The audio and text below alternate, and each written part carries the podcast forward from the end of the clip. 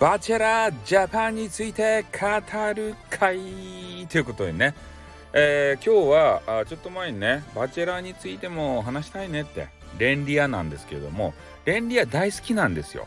う。それでバチェラージャパンっていうのはね海外でそのバチェラーっていうのがあってバチェラー何かっつったら、えー、超大金持ち超高スペックな男子が出てきます。1人ね。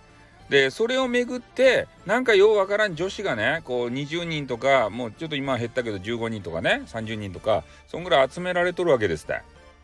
で女子同士がね、えー、まあいろんなこう何て言うかなバチェラーがこう支持するゲームであったりとか、えー、デートとか。でそういうのをクリアして最後の一人になってでそこでお付き合いして結婚するぞっていうようなそんな番組なんですよ。うん、でえー、これが何が面白いかっつったらね女子のねこのは、まあ、腹黒いっていうかなんかよわからんこう、えー、戦い、えー、こうゲームがこう始まりますよとそこであの女子のね、えー、なんていうかなインタビューみたいなのがあの入るわけですよ。でそこで、えー、あの人には負けないわとかねもう絶対どんな手を使ってでもあの人の、ハートを、えー、射止めてやるとか言ってそういうのがあの見るのが面白いんですよ。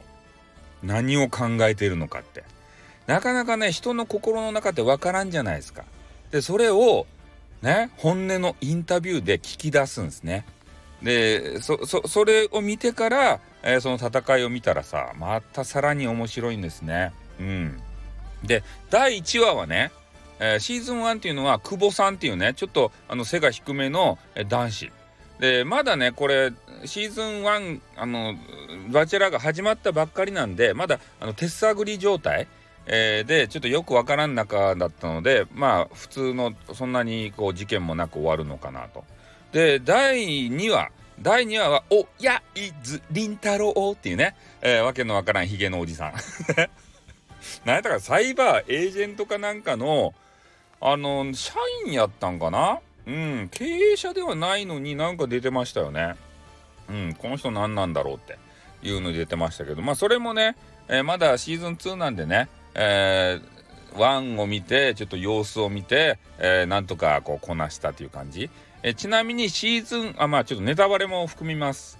シーズン1と2、えー、ここはね一応カップルになったけれどもね。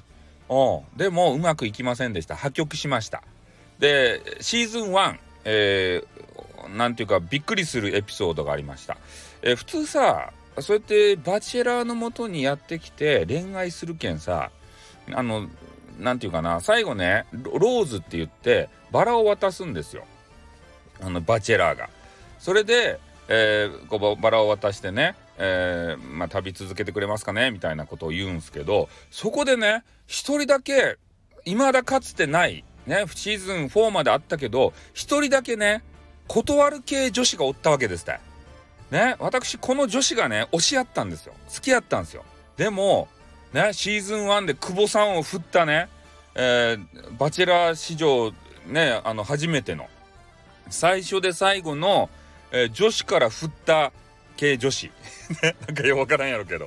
まあ、とにかくね、シーズン1見てもらったらわかる。めっちゃ可愛いんですよ、これが。ね可愛かったけどさもうあの久保さんがねこうこうバラ渡し行ったらさいやばねそうあのダメダメやったんですよ。ごめんなさいって言って。ねもうネルネルトンベニクジラ団を見てるようやったね。久保さんの心境たるやねこういかにっていうあの感じなんですけどほんとね振られた人はあの人一人でした。うんそれでね波乱の展開が待ってるのがシーズン3ですってね？シーズン3で友永信也さんっていうねなんかようわからんあの長身のさ、えー、ちょっとあの焼けたあのガンガングロじゃないけどそこまで焼けてないけど、えー、細身のねあのイケメンがおるんですよ。でその人の回が荒れましたね。で、えー、この友永信也さんっていう方はねあの YouTube もされてますしこの我らがスタンド FM ここでも配信をされてるんですよ。うん。で、ちょっと後々ネタバレになるんですけど、えー、岩間めぐみさんっていうね、あのめ、めぐ、おめぐと、えー、2人でね、仲良くラブラブでね、いつもこうなんかしてますよ。ね、羨ましい。でその話なんですけどシーズン3の。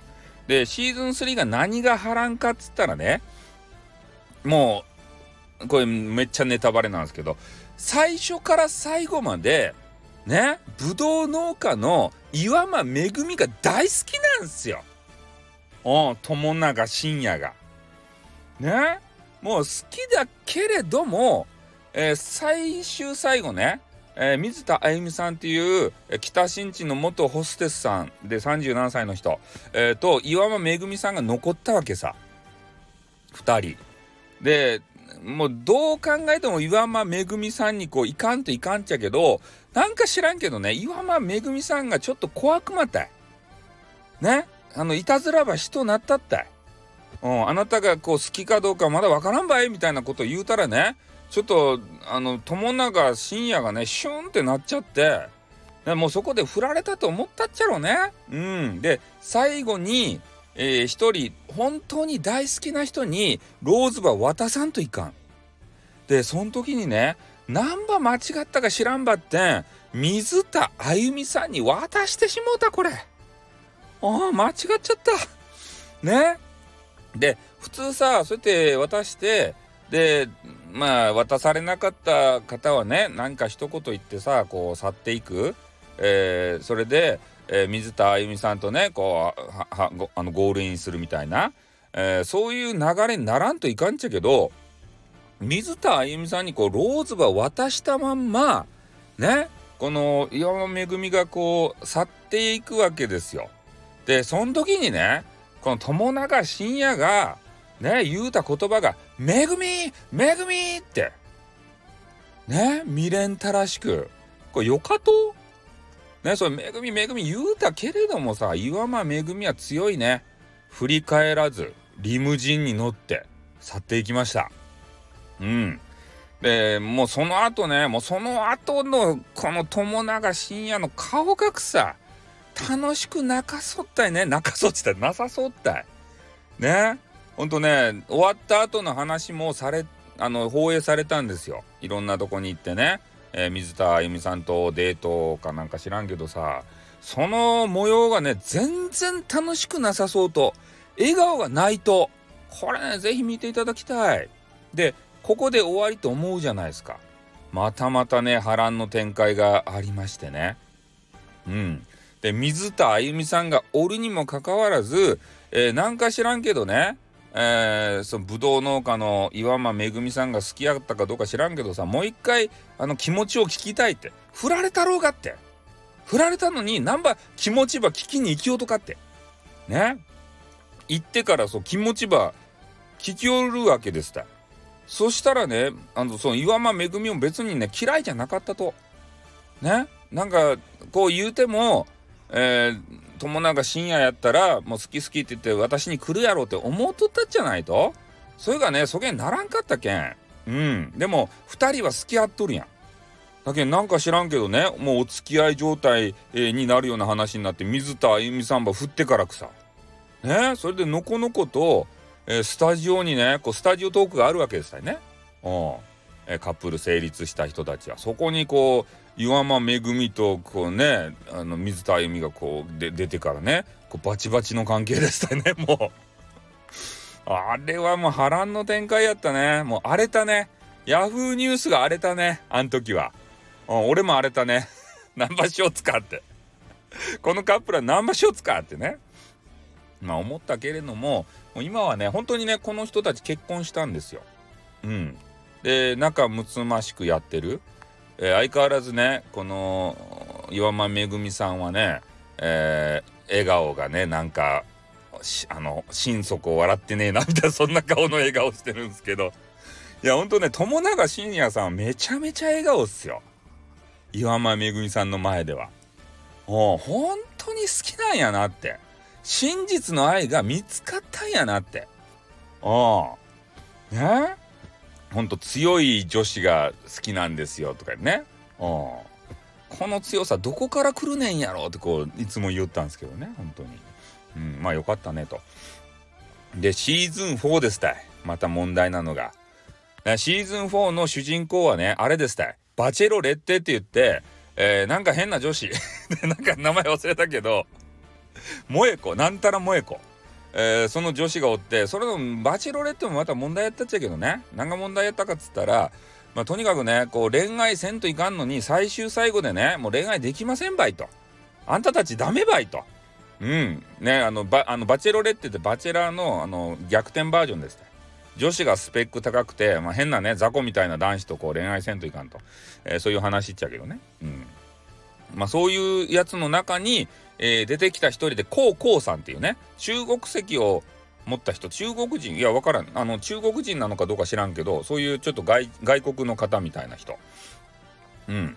でそういう方が、えー、今回のシーズン4の、えー、主人公として選ばれたわけですよ。で今までのバチェラーだったらねあの何て言うかないや海外のバチェラーはスパムスパムまでするんですよ。チュッチュも。でも今までのね、えー、バチェラー123というのはそんなものはないわけですよ。唇と唇を重ねるなんてもうご法度やしねボディタッチとかさそういうのもあんまりないしましてやお泊まりでスパムスパムとかねそういうのあのありえんわけですたでもねもうちょっと過激にせんとそのなんやえ視聴者さんがついてこんと思ったのか知らんけどさもう私ねあの連理は別にね台本あっていいと思ってます楽しければ波乱が起きればうん、でもこれ波乱やったね。もうチュッチュチュッチュしまくるわけですね、高校さんが。ね？なんかあったら女子にチュー。ね、それで、えー、もうお気に入りの女子とはね、もうお泊まりして、お泊まりしたら絶対スパムするやん、そんなの。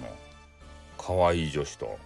せんやつとかおると？そんな、あの、お泊まりしてさ、あのスパムせんかったらね、女子から言われるよ。な、なん、この、育児なしねって。生前食わぬは男の恥って知らないの？とか言ってね。今の女子は強いけんさ肉食系やけんさ、ね、それを求めとるけん。お多分ね知らんけど。うん。そんな感じでねえー、コウコウさんのシーズン4もちょっと波乱の、ま、幕開けっていうか。ねあのお話でございましたね。まあ一応ねえー、昔からの幼なじみの方と、まあ、カップルになられたということで、えー、この方たちがね、まあ、結婚するのかどうかっていうのもまたね行方が気になるところでございますね、えー、だからシーズン5になったら本当どうなるんだろうなってバチェラー。ねもう公開スパムもありえるのかってねそんなあるわけないやんか。